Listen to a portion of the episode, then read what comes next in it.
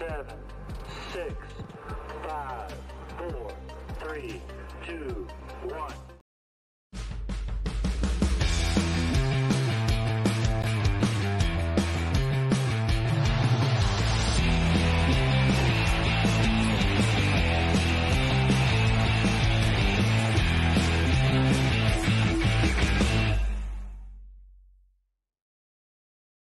Euh, bonsoir tout le monde, bienvenue à Dans le Mille numéro 10. Je suis présent avec Renaud comme d'habitude. Oui, je suis là. Ça va super bien.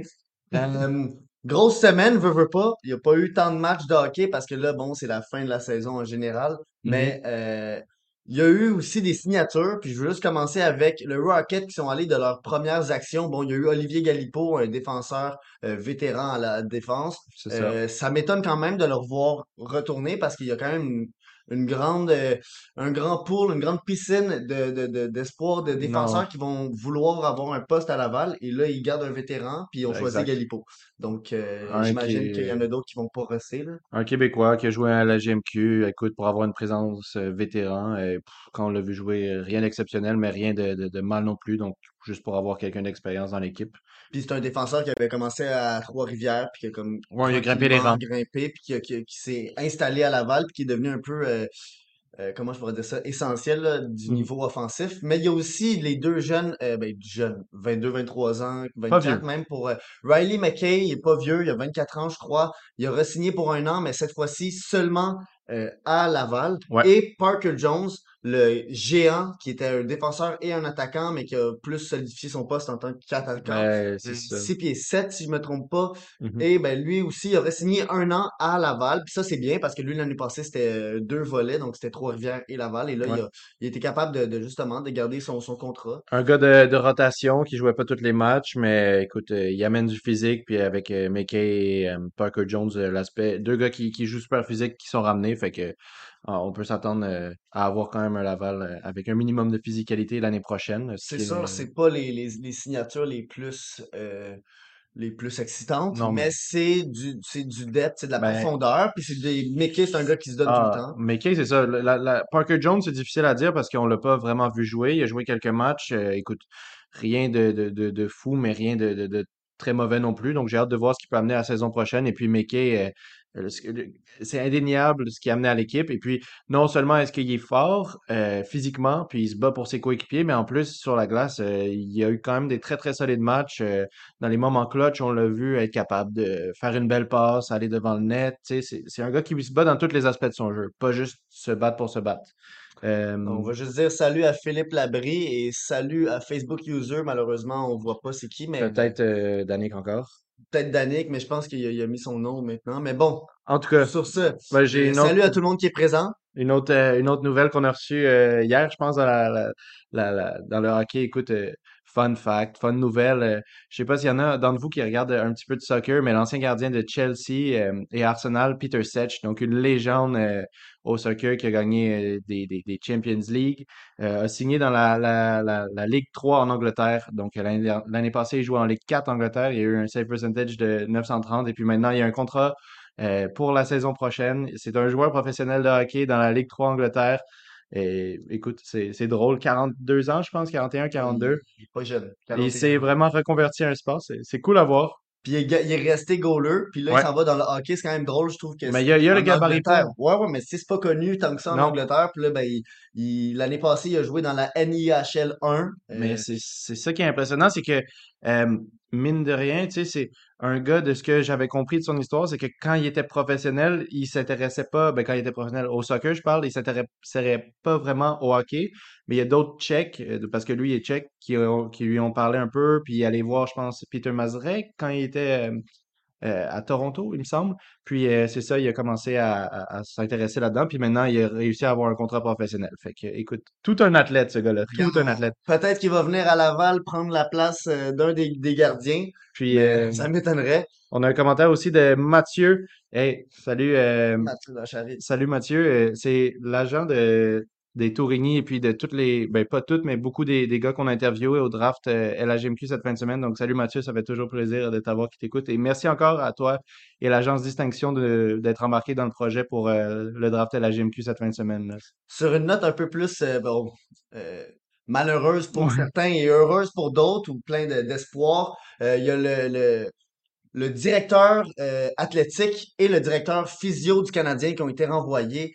Euh, là, les noms, je m'en rappelle plus tant que ça, c'est des, des noms anglophones. Là, je pourrais les retrouver un peu plus tard dans le podcast, mais euh, un peu l'important, où est-ce que je vois, c'est qu'il y a un gros changement, clairement. Puis bon, il y aura le, le docteur, il est toujours en place, le docteur principal, mais c'est quand même deux têtes qui sont à la, à- qui ont, qui ont beaucoup de, de, de pouvoir et de, d'influence sur la direction des, comment on gère les joueurs, comment on les prépare. Et, ben, depuis, je pense, les dernières, 20 dernières années, le Canadien est dans les équipes les plus, euh, les plus pénalisées par les blessures. Euh, puis je pense que cette, cette année qui vient de se finir, c'était l'année avec le plus de blessures qu'on n'a jamais vu dans les Ben, 20 dernières années.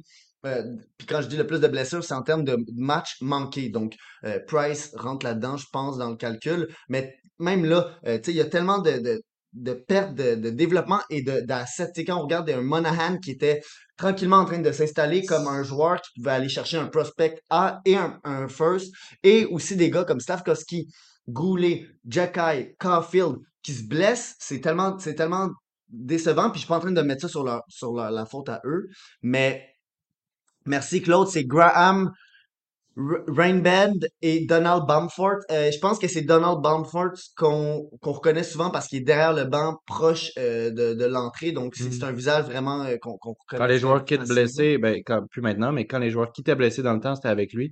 Mais c'est ça, c'est qu'on a vu aussi beaucoup de, de, de c'est cette situation où peut-être que quelqu'un, une autre équipe médicale aurait pris une autre décision quand on parle aussi de la blessure de Caulfield qui l'a mis out à la fin. de la- On sait qu'il jouait avec un inconfort et puis à quel point est-ce que pendant une saison où tu tanks, tu as envie de faire jouer un gars avec une blessure à l'épaule? Hum, On n'a pas tous les détails, on n'est pas médecin, mais avec le renvoi, je pense que ça confirme certaines suspicions qu'on avait que peut-être qu'il y a été des décisions avec- qui ont été prises avec lesquelles pas tout le monde était d'accord. Et puis, tu sais, Slavkovski, je suis moins au courant de ce qui s'est passé dans les alentours, mais encore une fois, un jeune qui a, tu sais, la- l'année rookie, c'est quand même crucial pour le Oui, développement. Puis là, il manque quoi, le trois quarts de l'année? Il a joué une trentaine de matchs, ouais. je pense. C'est énorme, là, tu sais. Non, puis c'est aussi que c'est pas juste une affaire de ah c'était une année, on est tombé mal, tu sais, malchanceux. Ouais. Là, c'est vraiment on voit de l'accumulation au, au- tu sais, au- même la saison 2020 Ouais. 2021-2022, ça a été critique les blessures qu'on a eues. Puis à un moment donné, il faut juste se dire bon ben là, il y a quelque chose qui marche pas, puis on n'est pas dans l'organisation. Ben, qu'on je peut pas le savoir c'est la faute à qui, mais je pense que ce renvoi-là, ça va peut-être venir vers un changement de euh, vers un changement de culture puis c'est pas le bon mot là, mais un changement de, de, de de manière de gestion, penser de manière de gérer justement les blessures.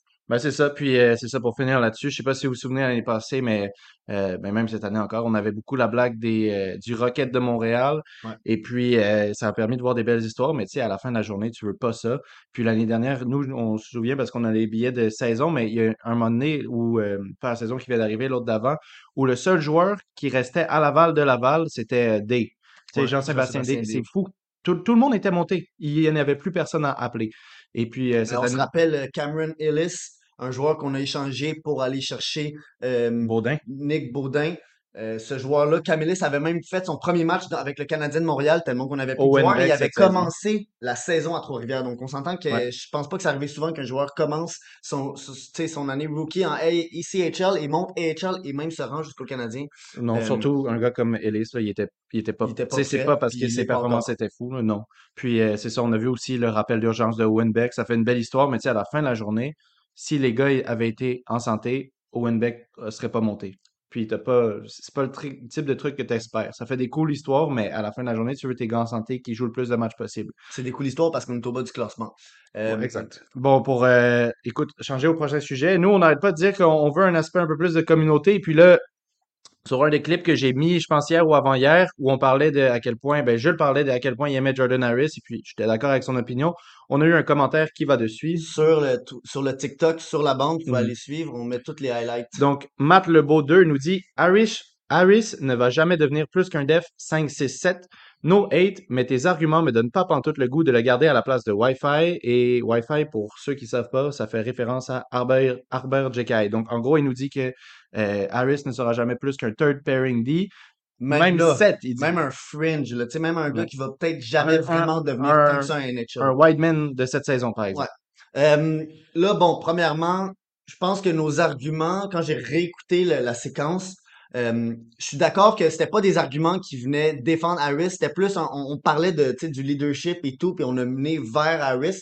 Fait que je comprends que ces arguments-là, des fois, bon, le leadership, oui, c'est important, mais tu sais, on va pas commencer à mettre un joueur qui a Ouais, du leadership, mais qui sait pas jouer. Euh, la différence, c'est que là, même juste sa première saison, Harris avec un temps de jeu de 18 minutes 39 n- est déjà plus qu'un 5, 6e, 7e défenseur. Mhm. Là où est-ce qu'on on peut être d'accord, c'est si une équipe complètement stacked, où est-ce que, mettons, on a Lane Hudson, Caden Goulet, puis Jordan Harris euh, comme défenseur à gauche, je peux voir que Jordan Harris va se ramasser sur la troisième paire, mais selon moi, cette défensive-là, mettons, à pleine maturité, c'est une équipe qui s'en va gagner la Coupe Stanley. Ben, Ben, gagner, qui s'en va être, euh, tu sais, profonde en, en série. Ben, c'est ça que je me disais aussi, parce que si, déjà à la base, mettons un truc clair, même si Jordan Harris plafonnait au niveau où il est cette saison, ce n'est pas un 7D. Puis si c'est ton 7D dans une équipe euh, profonde, il, il est tradé, il est plus là. Mais non, non, Puis si c'est ton third pairing D, c'est que ton équipe, elle, va, elle, elle est excellente. Là. Tu sais, c'est que ta défense, elle est stack, justement. Dans une équipe comme le Canadien en ce moment, ce n'est pas un third pairing D.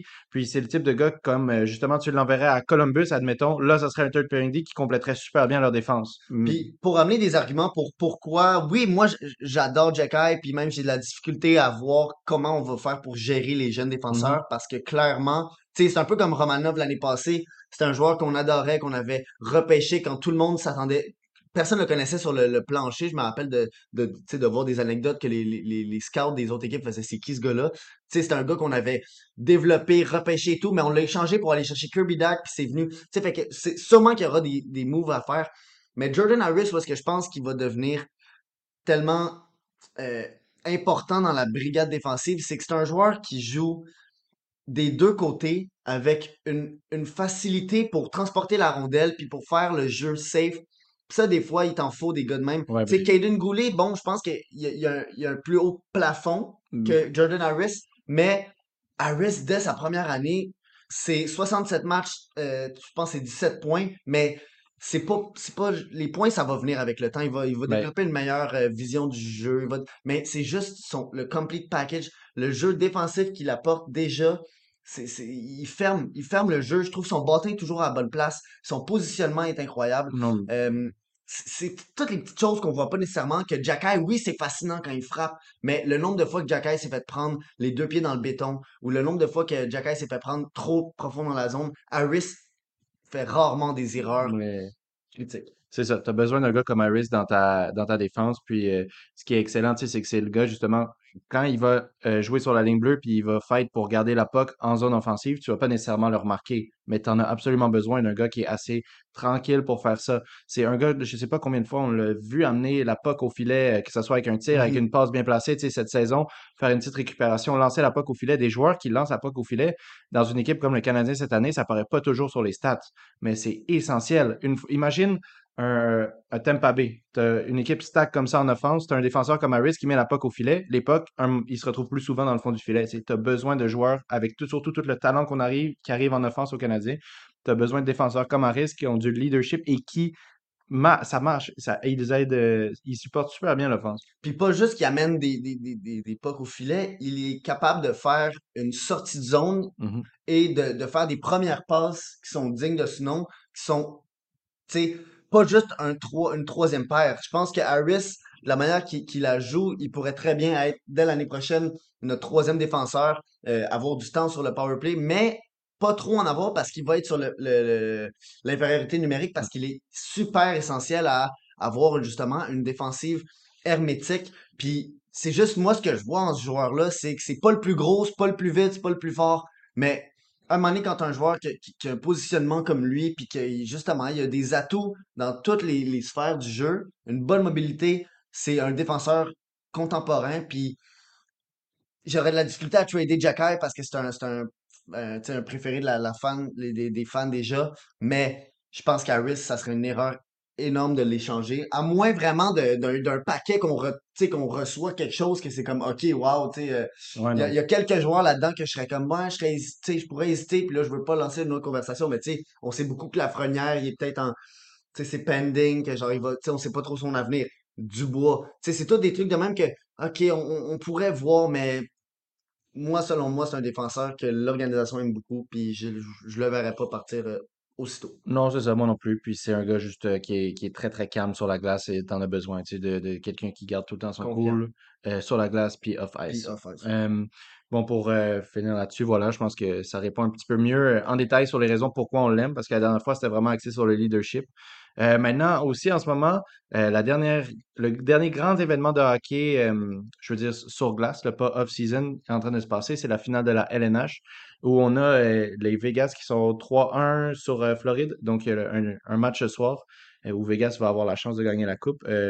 On, parle beaucoup de, circoncision du, du cap autour de cette série-là. Attends, si tu ben, tu veux dire genre de sortir du cap, parce que circoncision du cap, je pense que Cap c'est autre circumcision, affaire. je l'ai traduit Ouais, en... fera, parce que la circoncision du cap, c'est un autre, un autre Oui, truc, bon. mais de dépasser le cap, là, oui, euh, c'est pas ça que je parle. Merci. de dépasser le cap. c'est- Cap circumcision en anglais. Donc, c'est-à-dire avoir des joueurs que tu mets sur ton long-term injury reserve, tu fais des trades, tu stacks ton équipe, et puis après ça, quand tu arrives en playoff, tu les activates comme euh, Tampa Bay avait fait avec Kucherov, et puis là, cette, Ben là, cette- Mark Stone. cette année, on voit avec Mark Stone, mais donc c'est ça que Tampa Bay ont gagné, ben, ils sont allés trois fois en finale en utilisant cette technique-là, et ils l'ont gagné deux fois, dont une fois contre le Canadien, on s'en souvient très bien. Ouais. Et puis euh, Vegas, euh, ben, sont proches de faire la même chose cette année. Donc, tu sais, toi, qu'est-ce que tu en penses? Est-ce que tu trouves que c'est un abus d'une règle? Est-ce que tu trouves que c'est quelque chose qui devrait être réglé ou bien c'est juste du smart euh, team management, puis c'est une stratégie qui est correcte, puis qui est fair play, justement?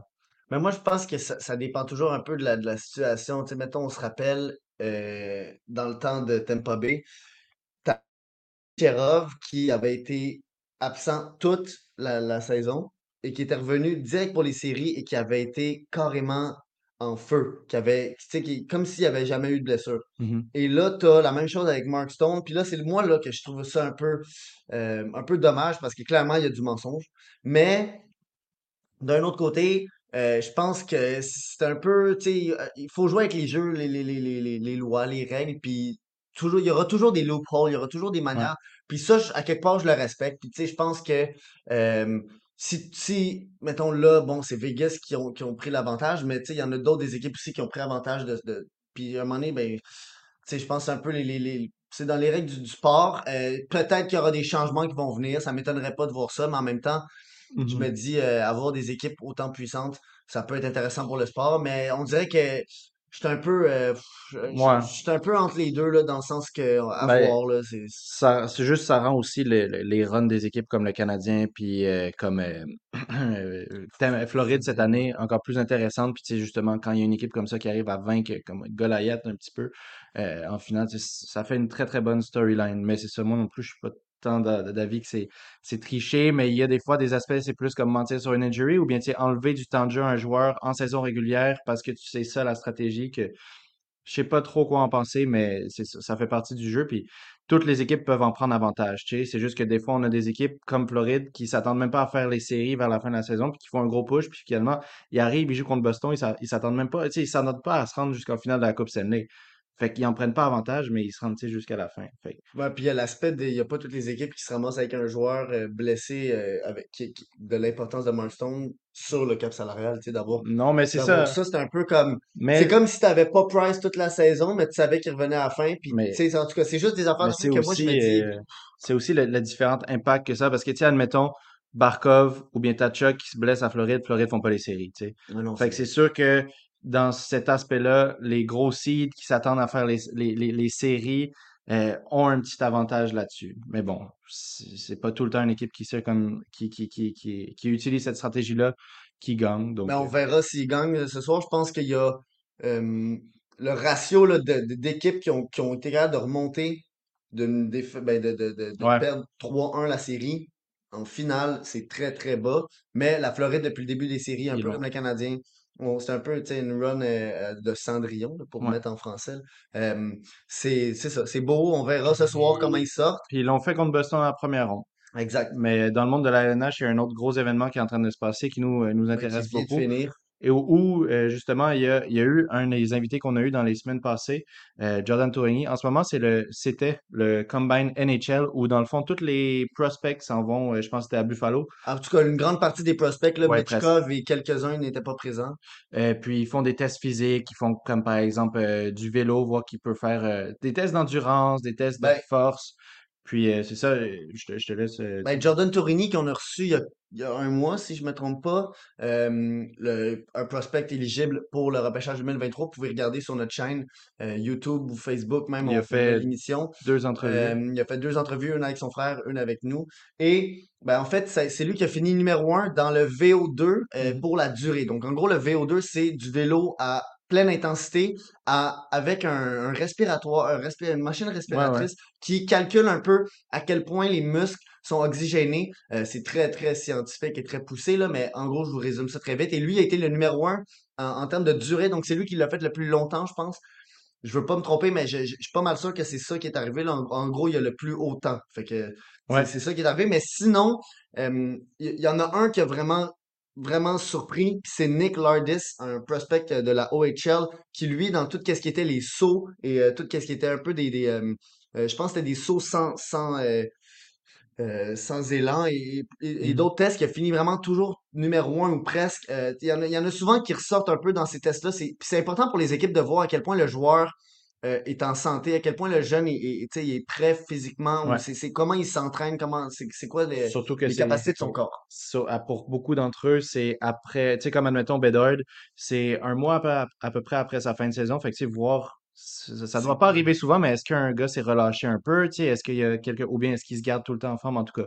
Puis ça, ça veut rien dire aussi sur le rang du joueur. C'est pas parce qu'un joueur finit numéro un dans tout qu'il va nécessairement monter Non, au ça. classement, mais ça peut aider. Tu sais, des fois, dans- on les entend souvent le dire comme Ah ben on va, on va- le, le combine va venir compléter notre liste Ouais. dans, dans l'aspect de si tu vois un joueur que tu hésitais entre le mettre au-dessus d'un autre, puis là tu le vois qui réussit tous les tests très bien, ben ça peut être un penchant pour le monter. Mais là aussi, un autre aspect du, du combine qui est super important, qui je pense est peut-être plus encore important que les tests pour euh, les décisions des équipes, c'est qu'ils ont le droit à des, à des meetings avec les joueurs aussi. Ils ont le droit de rencontrer certains joueurs qui les intéressent. Et puis cette année, on a eu comme des, des, des, des rapports, des, des, des rumeurs comme quoi euh, les interviews du Canadien étaient une des plus difficiles. Puis quand Kent Hughes a fait son entrevue, il parlait de justement l'importance du caractère des joueurs dans l'organisation du Canadien. Ce qu'on voit depuis quand même un petit bout quand ils font leur pic, quand ils, que- comment ils se comportent.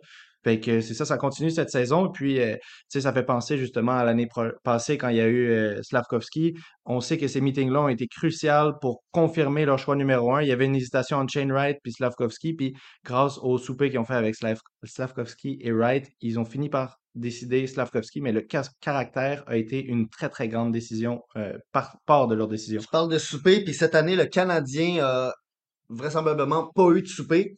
Euh, ça, ça peut lancer plein de rumeurs. En, tu sais, il y en a qui disent Ah, ben, il n'y a pas eu de souper parce que leur joueur qu'ils vont choisir, il est en Russie, il est pas ici, Matvei Michkov. Euh, mais aussi, ça veut, ça veut aussi pouvoir rien dire. Euh, puis, tu sais, parlant d'entrevues difficiles et autres, il y a toujours la question un peu de quel animal euh, est, Ouais. à que- quel animal le joueur se représente. Puis Ryan Leonard, un gars qui commence à de plus en plus se coller au nom du Canadien, euh, que ça, c'est un, autre sujet, mais ça pourrait être intéressant. Tu sais, c'est pas un nom que je, que je crierais, mais je serais pas trop déçu. Puis Ryan Leonard, lui, a répondu que à l'extérieur de la glace, il était un, un requin. Puis que sur la glace, il était une bête. Donc, ça, j'ai adoré ça. Je trouve que justement, tu sais, quand on parle un peu de, de caractère, tu sais, c'est le genre de gars qui peut venir charmer vite une, une, une organisation. Tu sais, que le joueur est pas allé euh, Lyon, tu sais, comme un peu un classique. Ouais, ben, que c'était une beast. Euh, ça, j'ai trouvé ça très, très, euh, une bonne touche euh, de sa part.